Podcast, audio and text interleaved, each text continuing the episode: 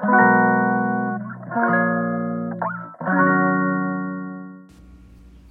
のラジオは当たり前の毎日をもっと楽しくをテーマに配信していくラジオです。こんにちはカナリアかなこです。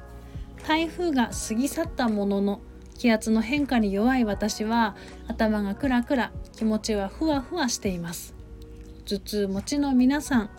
頭痛持ちではない皆さん体調はいかがでしょうか？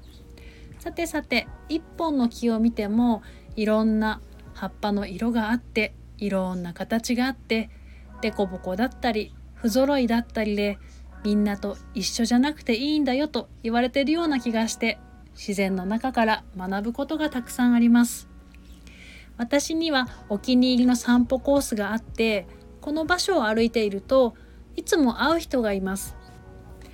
病気をしてから雨の日も風の強い日も毎日必ず歩いてるのよと話す私よりもずっと年上の女性の方にお決まりのコースを黙々とひたすら歩くおじいちゃん。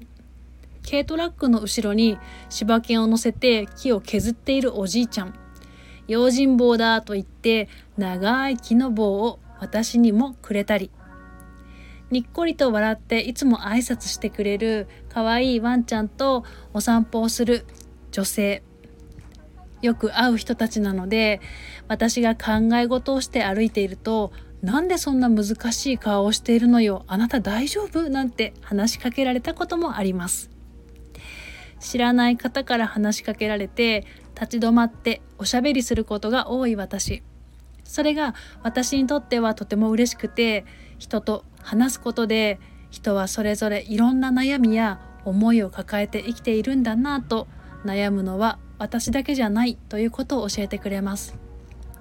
全てをすぐに解決しようそして完璧に治そうと思うと辛いけどとりあえずはこの悩みや病気とは長い目で上手に仲良くお付き合いしていくつもりでゆっくり自分と向き合うようにしようと思うと少し気持ちが楽になります。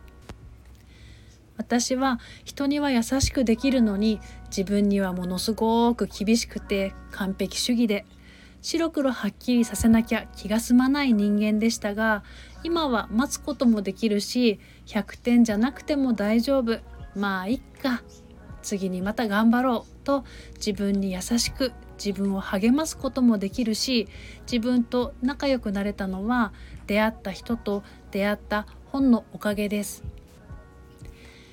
人生とはあなたが出会う人々でありあなたがその人たちと作るものという言葉に妙に納得した朝でした。秋は気持ちが浮き沈みしやすい時期。もっと楽にいきましょう。ここからはコメントへのお返しをいたします。26回目の配信にコメントをくださったパコさん。同じような方いらっしゃるんですね。犯人探しやめいと私も同じようなことを心の中で思っちゃいます。人との関わり方は一生ついて回るし一生勉強ですね。同じく26回目の配信にコメントをくださった4月のさくらさん。